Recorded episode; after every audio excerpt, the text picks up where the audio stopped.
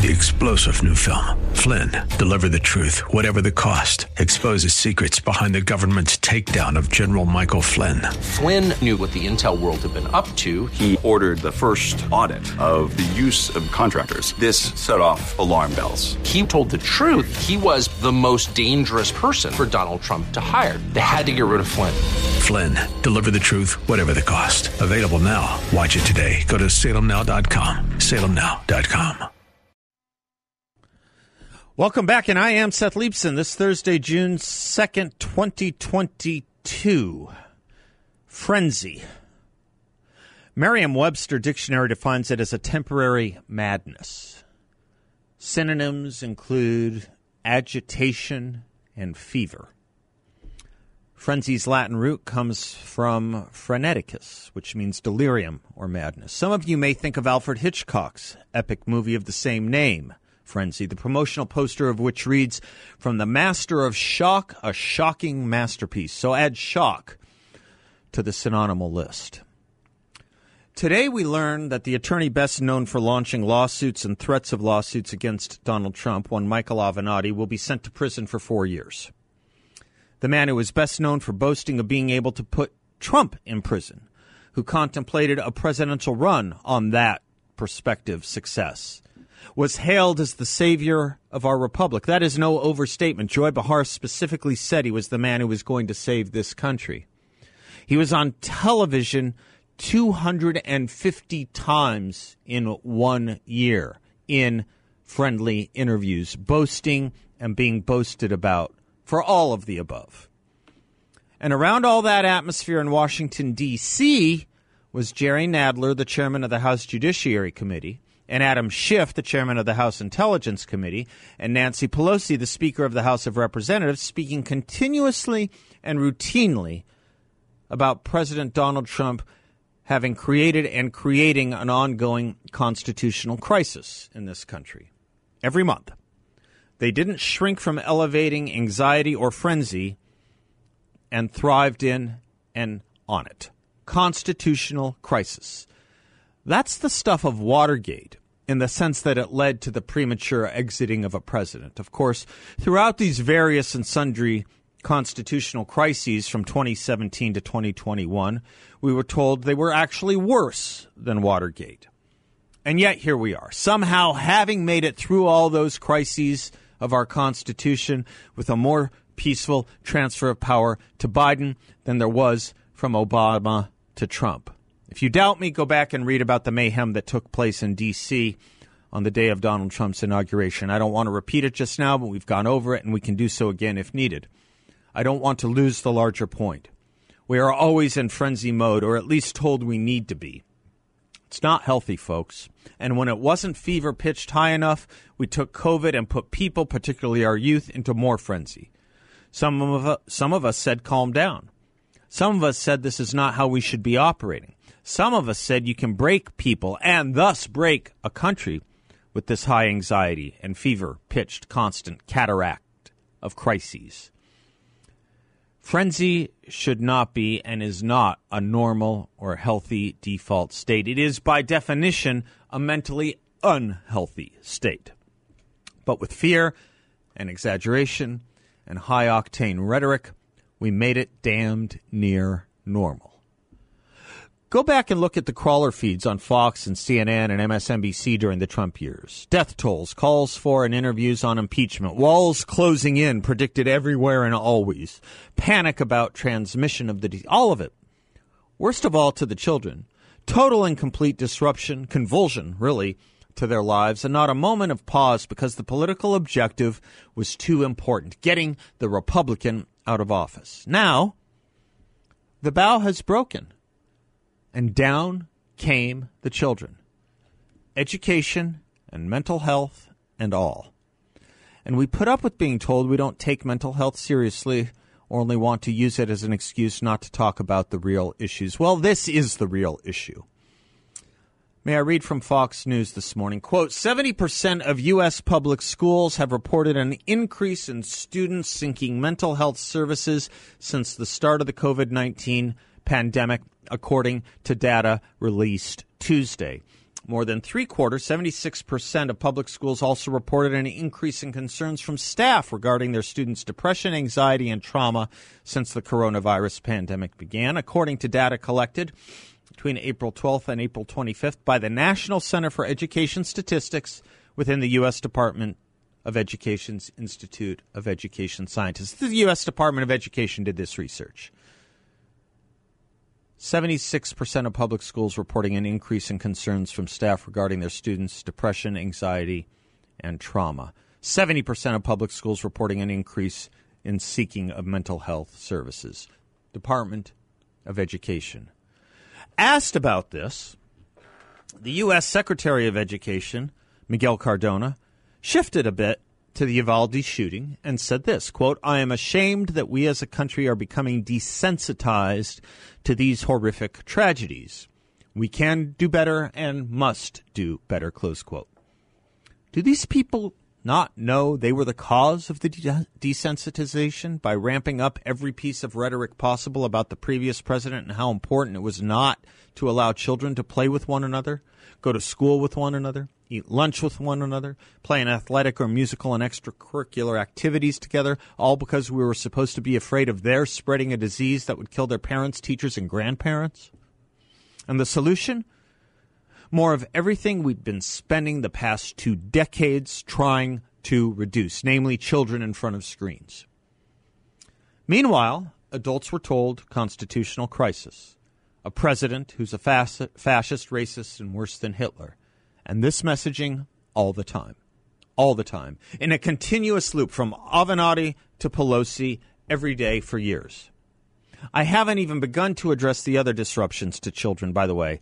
Tell them what they naturally know does not matter, should not make them feel inferior. Race should not make them feel inferior or superior, guilty or innocent. Should, in fact, matter, we told them, and should, in fact, make them feel inferior or superior, guilty or innocent, we told them. Then take something they never thought about was deemed so naturally immutable, their gender or sex, and tell them it wasn't so necessarily naturally immutable. In fact, it is mutable, changeable. And we are shocked that the seams have burst, that the cradle did fall, and told once again, we aren't on our side the serious ones when it comes to sounding serious about mental health. Do you know the system of Dr. Tarr and Professor Feather? It's the 1845 story by Edgar Allan Poe from which we get the phrase, the inmates have taken over the asylum. A physician wanted to see a reputed asylum that boasted it had figured out how to treat the insane using something called the soothing system. When he got there, he noticed the administrators were agitated, but the patients placid. What he only realized later was that there was an uprising. and the insane had taken over and imprisoned the administrators, the sane. And what did the new masters do? They, quote unquote, humored their patients by doing what? Never contradicting their fantasies or hallucinations. If I may quote from Edgar Allan Poe from the story, quote, we contradicted no fancies which entered the brains of the mad. On the contrary, we not only indulged but encouraged them. And many of our most permanent cures have been thus effected. There is no argument which so touches the feeble reason of the madman as the argumentum ad absurdum. We have had men, for example, who fancied themselves chickens. The cure was to insist upon the thing as a fact to accuse the patient of stupidity and not sufficiently perceiving it to be a fact, and thus to refuse him any other diet for a week, that which properly pertains to a chicken. In this manner, we would feed them a little corn and gravel. Okay? That's the soothing system. We used to joke that a man may think he's Napoleon, but that doesn't make him so.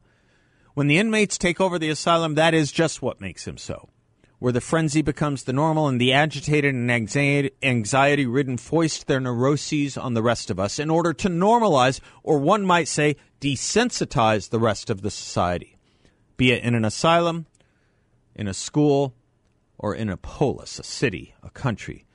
Make crazy normal. Make right wrong. Make calm frenzy.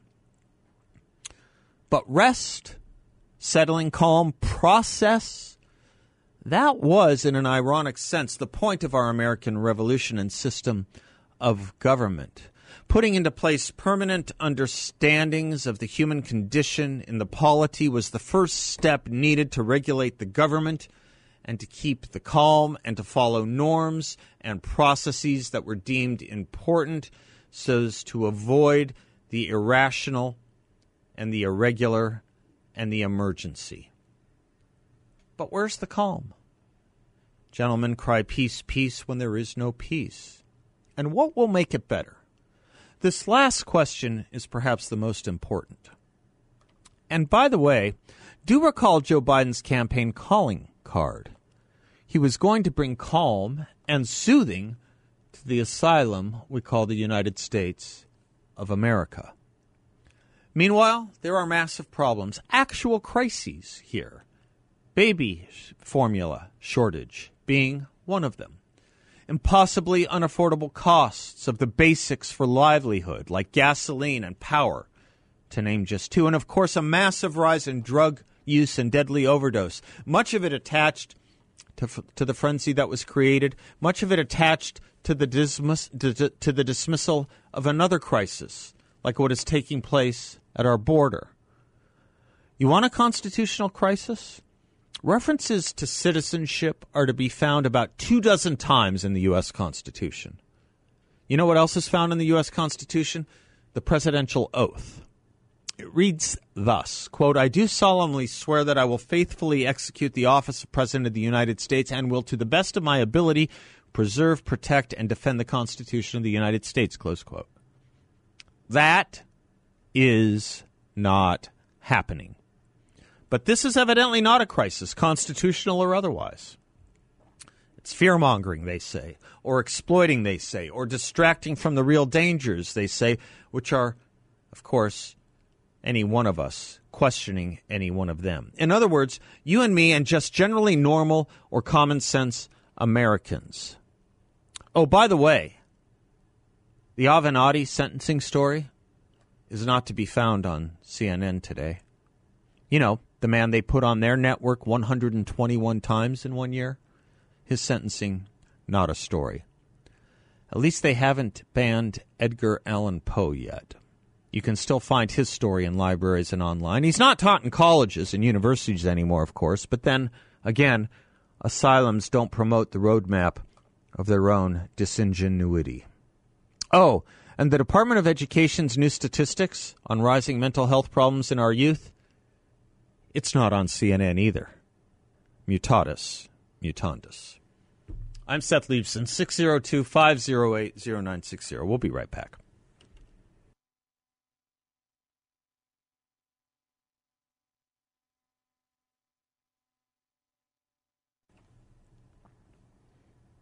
Welcome back to the Seth Leibsohn Show, 602 508 0960. I was remarking uh, at the end of the last hour that the local political news here is that uh, former President Donald Trump has endorsed a candidate in our uh, race, Republican primary race for the U.S. Senate to replace Mark Kelly or to go up against Mark Kelly, and he has endorsed Blake Masters. My question to you is how much does Donald Trump's endorsement matter to you when you're looking at these primary races? How much does his endorsement help make your mind up? How much value do you place on it? I'd love to know. 602 508 0960. Tony is in Scottsdale on this. Hi, Tony.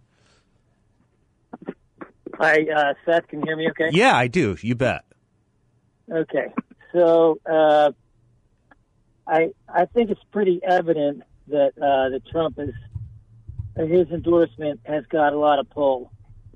Um, I will tell you that being said, um, that being said, and I know I'm I'm going to throw off a bunch of uh, Trump people out there, and I'm one of them, a big believer in Trump policies, but I don't want him to run in 2024.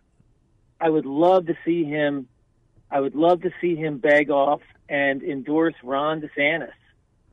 And I, if you were to do that, I, I personally, as as horrible as this Biden administration has been, I, I think it would be it would be a runaway landslide election. And uh, so, anyway, long story short, I I think his endorsement in general still holds a lot of pull, and uh, and I'd love to see him.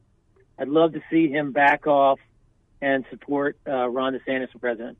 You know, whether he runs or not is an interesting question, uh, Tony, too, and it's attendant to this. It's part and parcel of this. I was reading a Victor Davis Hanson column on it, where Victor says there there are some very good reasons uh, why why he may choose not to run. He said he isn't, isn't going to announce until after November. Uh, my curiosity uh, in asking you, Tony, is why would you prefer DeSantis to Trump running?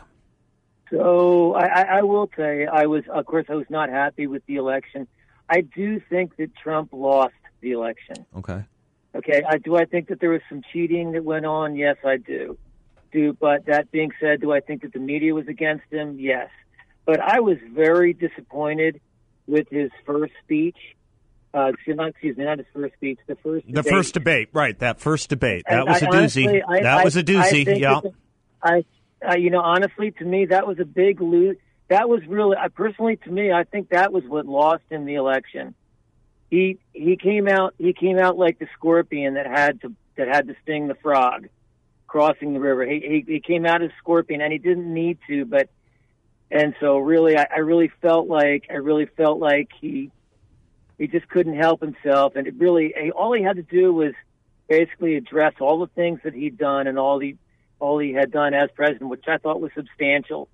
But um, but he he kind of got caught. He got drawn into a shouting match, and it, and it was not pretty. And I felt like that was what. Tony, do you agree things that lost with uh, Tony? Do you agree with the thesis I'm about to give you here, which is that a lot of us Trump supporters underestimated the amount of hate he generated, the amount of distaste he had generated. A lot of us may have underestimated that. Do you do you believe that to Uh, be true? I, I, I, I would say I would say that's true, and and I, I think that a, a lot of Democrats and moderate Democrats held their nose and voted for Joe Biden. They they didn't vote they they didn't vote for Joe. They voted against Trump. Mm-hmm. Mm-hmm. That first debate, it was interesting. Um, you know, I, I'm I'm I'm not uh, I'm not sure if I've read anywhere a definitive analysis of how whether that in fact lost him the election or not. But it, I know it didn't help. I, I I hadn't thought of it since you raised it. I think I haven't thought of it since you raised it. But I remember thinking at the time. Uh, I was watching it with some friends who happened to be big donors. Uh, uh, to the Donald Trump campaign, and I remember, I remember the sense in that room was, you know, we were all supporters of Donald Trump, and uh, they were big donors uh, to him. But I remember the sense in the room was, you know, if you were trying to get an independent or perhaps a conservative minded or at least common sense minded Democrat, an open minded Democrat, to actually Right. listen to the president rather than listen to CNN talk about the president. Uh, like at that first debate, you would have failed. You would have failed. I, I agree. That that I was agree. the sense of the room. If we were trying to get people to actually listen to him in his own words rather than in CNN's words, he would have validated what CNN told them. Not Well, me, I- I- not you know, what I knew a- of him, I'm- not what I thought, Yeah. but it would have validated the Well, I- leftists' worst views. I, I'm a. I'm a sports guy, and so I, I kind of liken it to here. Here you had a guy who pretty much, for the most part, he pretty much just kind of like won the Super Bowl, and that he really, he really attacked and and really, he did what he said he was going to do, Yep. and he he he kind of came out like he was the underdog, and he and he had to be a fighter, and and he and he, and he he did not need to do that. I gotcha. I gotcha. Thank you, Tony. I appreciate it. Others, feel free. Uh, 602 508 0960. No doubt this will be a uh, discussable issue. We'll be right back.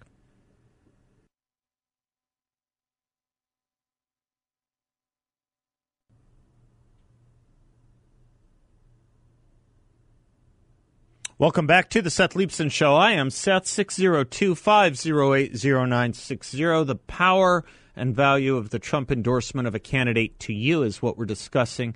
Uh, also, attendant to that is whether you think he. Um, he, sh- he will and or should run in 2024. Connie's in Phoenix. Hi, Connie.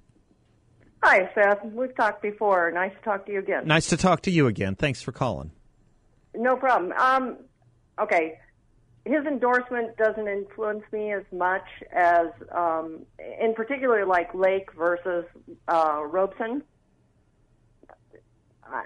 Yeah, right? her, yeah, she Lake doesn't have any executive experience that I can see. So in that race, the endorsement means less to you. Yes, you know whose endorsements mean more is yours, Oh, given you've because you've interviewed him. oh, you're sweet. and like Stephen Moore Uh-huh. helped her uh, Yeah, uh, no, he's Robson. he's on Karrin Robson's team. Yes, he wrote the Exactly, Uh, he, along he was the with Trump Keegan. economist. Yeah, right, right. exactly. Right. So then you look at who they have around them, Yeah, and that is more influential to me. interesting, interesting. Yeah. Connie, interesting. Do you think Trump should run in 2024? Second question. My personal feeling is no. You think he's less electable than someone else? Yeah, yeah. I, I you know, I, I agree with the age. Yeah. tho- those things. Yeah. I also think that you know if it's a lot easier to go in and have eight years Mm-hmm. and get a lot done versus you know he'd only have four years. I think Yeah. that's a Yeah. huge argument. Yeah, that that Yeah. reminds me of a funny story. I was talking, uh, funny, interesting, prescient story. I was talking in uh, must have been the it was right before COVID. It was right before COVID, so it would have been probably January of 2020 with a um, a Washington conservative. Oh, I'll say his name. You may or may not remember a guy who used to run the uh, Family Research Council named Gary Bauer. And himself a candidate for president back in 2000, a conservative uh, uh, uh, you know, activist and, and, and thinker and writer and, and uh, campaign for working families. And I remember talking with him and saying, uh, you know, um, Trump is doing really great, and maybe Gary served Ronald Reagan, maybe uh, the best, if not, you know, the single best, one of the best, if not the single best presidents in our in our lifetime uh, just given the record of accomplishment, whether it was economy, international, domestic, the whole front, again, before COVID. And I remember Gary saying, yes, but four years isn't enough for him to do what he needs to do. And um, I, that I, I'm just reminded of that story when you say, you know, four years isn't enough. You're not alone. You're not alone in thinking that. You're not alone. Well, and the other thing is that you know uh, this whole line up your legacy, and then they'll just vote the next person in. Yeah. your, your vice president or whatever, and that doesn't work very often. Not for us. Not No. for us. Um, Well, I- it didn't even work for Joe Biden. No, no, it, it it doesn't work for us, and it well, that's a good point. It doesn't work for them either. It when is the last time the vice president of a Democrat won in the next succeeding election year? It didn't happen for Walter Mondale. It didn't happen for Al Gore. It didn't. The only times it's happened is when they assume um, because uh, the president died. That's exactly. Then- I, I, I think. I think that's right. I think that's right. So it happened for Lyndon Johnson, who didn't, uh, who didn't run for a full second term. Right? He didn't run for two terms, but that's how he got into the office, and that's how Jerry Ford became president. But yeah, no, it didn't work for Dan And Quayle. It didn't work. Yeah, it's it's not it's not the best method, uh, and and and that's why I think the Democrats may actually have a bigger problem than we do. To be honest with you, because for as much as people may want Donald Trump to run, we do actually have a bench that's damned good, including you know the big the the other the other elephant in the room, Ron DeSantis, and I haven't even gotten down to next perhaps next tier candidates that are you know kind of heroic to us as well, certain senators and certain other governors. But having said that, who they got? They got Elizabeth Warren, Kamala Harris, and Bernie Sanders. Right? I mean, Yeah. I'd rather our bench than theirs. I'll tell you. boy, I guess.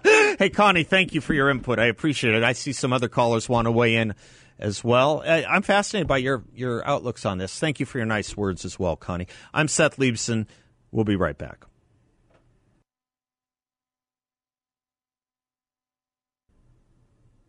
Welcome back to the Seth Leibsohn Show. If you're looking for a really great, unique investment opportunity with a great return for the investors, for you, the investor, I want you to check out my friends at Y Refy. I've spent a lot of time with them. They are my friends. They are talking about a fixed no load interest rate up to 10.25% for investors, all in a collateralized, secure portfolio. YRefy is a due diligence approved firm and it's run by really great people who are doing really well by helping others, and you can too. Help others do what? Help others dig out of debt the right way by doing the right thing and paying off their debts and doing so with dignity.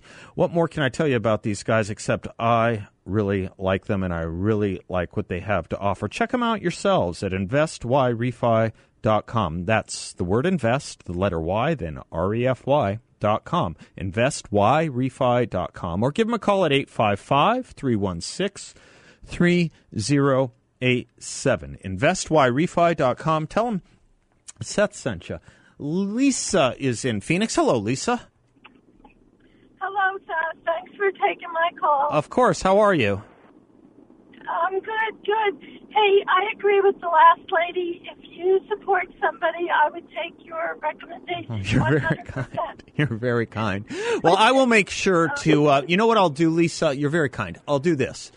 Uh, in, in, uh, when when when the mail-in ballots drop, uh, I will give my complete list of endorsements and reasons for them and then you can judge on the reasons. How's that? You can weigh the reasons and whether that, my reasoning is sound, and I'll let everyone do that. I'll that do that. Would be, yeah. That would that would be wonderful. But here's what I want to yes. say, and you're not going you're not going to like this. I don't know that. I might like it. Oh, you're oh no no. The conversation so far has been absolutely ridiculous. Okay. Absolutely ridiculous. Okay, no, you're because once you show me who you are believe them the first time. Okay. Maya Angelou said that. So talking about a civil a civil debate or a not civil debate is a bunch of baloney. Donald Trump did what he said he was going to do like no other president. And so the discussion about his civility is a joke. We're dealing with the swamp. You know who the swamp well, is? hold on, hold on the one quick sec. Hold on one quick sec. Yes, I, I agree with you as a matter of the merits. But that is not a question that is a matter of electability, right? I mean, a good president not only gets things done the right way, but can persuade people that he is or she is doing so, right? I mean, that the persuasion part is pretty darn important for the vast electorate that isn't like you and me that looks at the data and looks at the unemployment numbers and looks, you know, at that kind of thing, right? I mean, sometimes the only opportunity people get is seeing the president on TV and not seeing what the data shows. Uh, that that that's just okay. a small asterisk. You probably agree with that. I do agree with that, but you know what? I fill my gas tank, and so does 100% of the population fills their gas tank. Yes. So Donald Trump made us not dependent on thugs like Iran and like Venezuela right. and Maduro. So we're in no agreement. We're in agreement on said- that. We're in agreement on that. But look at let to, to take one sector, so one segment. Let's just say one sector or segment of what a great successful presidency he had.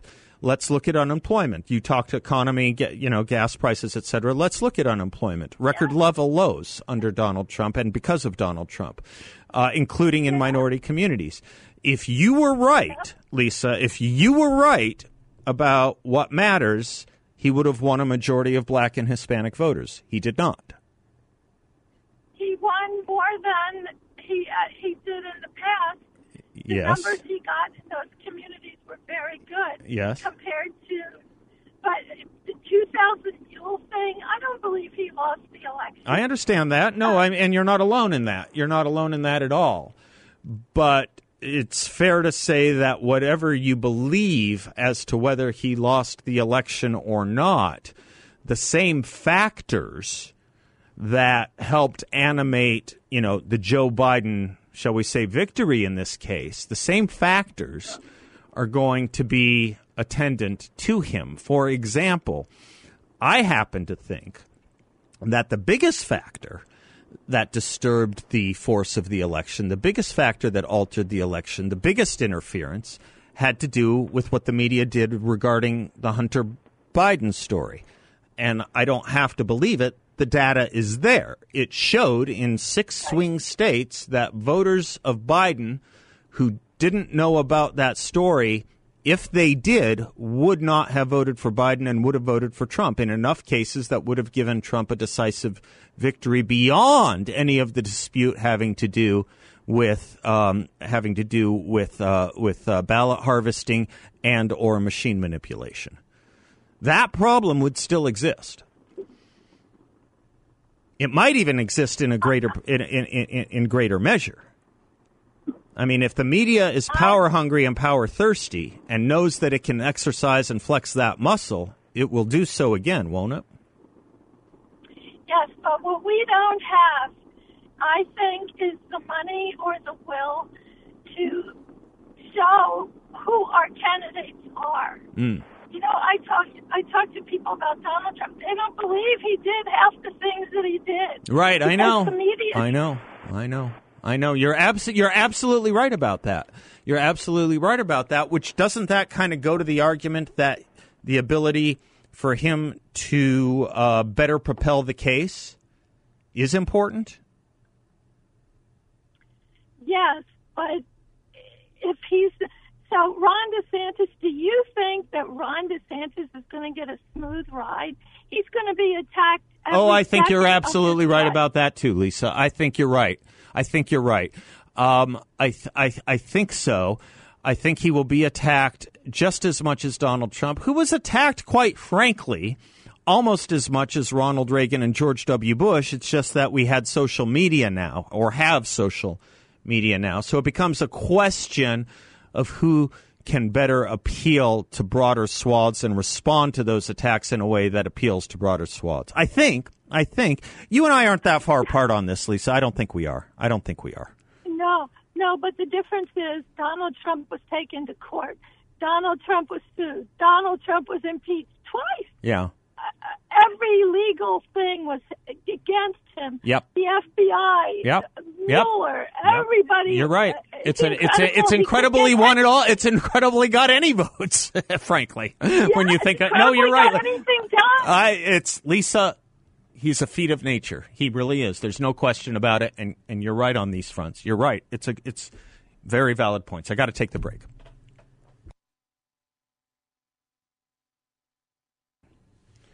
Welcome back to the Seth Leibsohn Show. Thanks for spending some of your afternoon with us. We had a pretty hot topic issue, and we have some callers on hold that, that we just ran the clock. At, we ran out of time on the clock. So if you call back tomorrow and say you're on hold, let us know you're on hold. We'll, we'll happily put you to the top of the list. Uh, got a bunch of you, so I apologize that we're running up against the um, six o'clock break.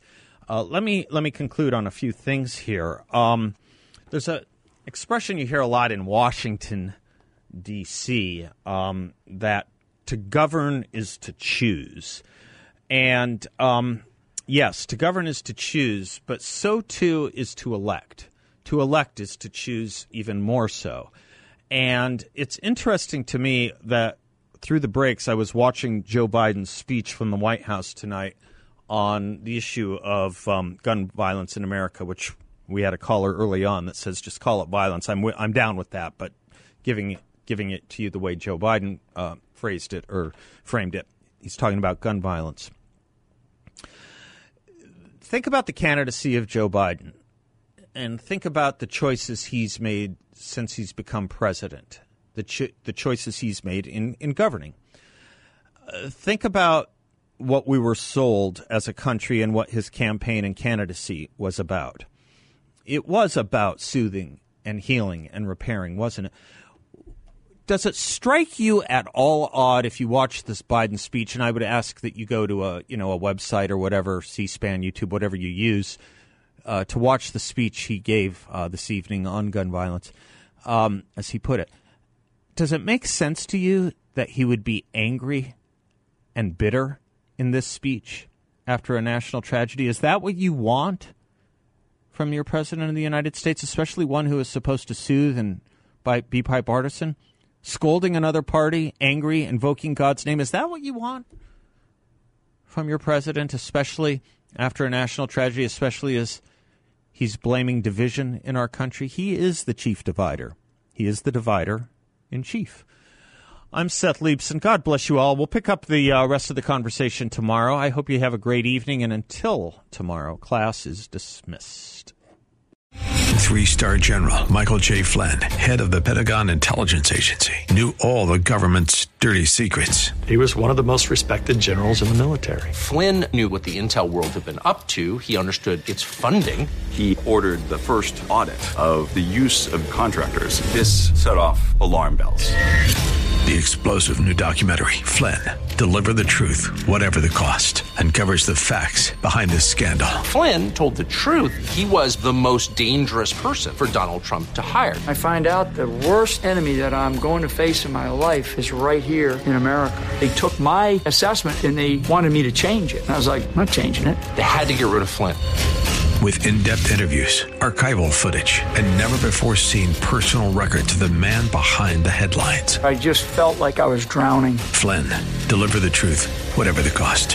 Available now. Watch it today. Go to salemnow.com. Salemnow.com.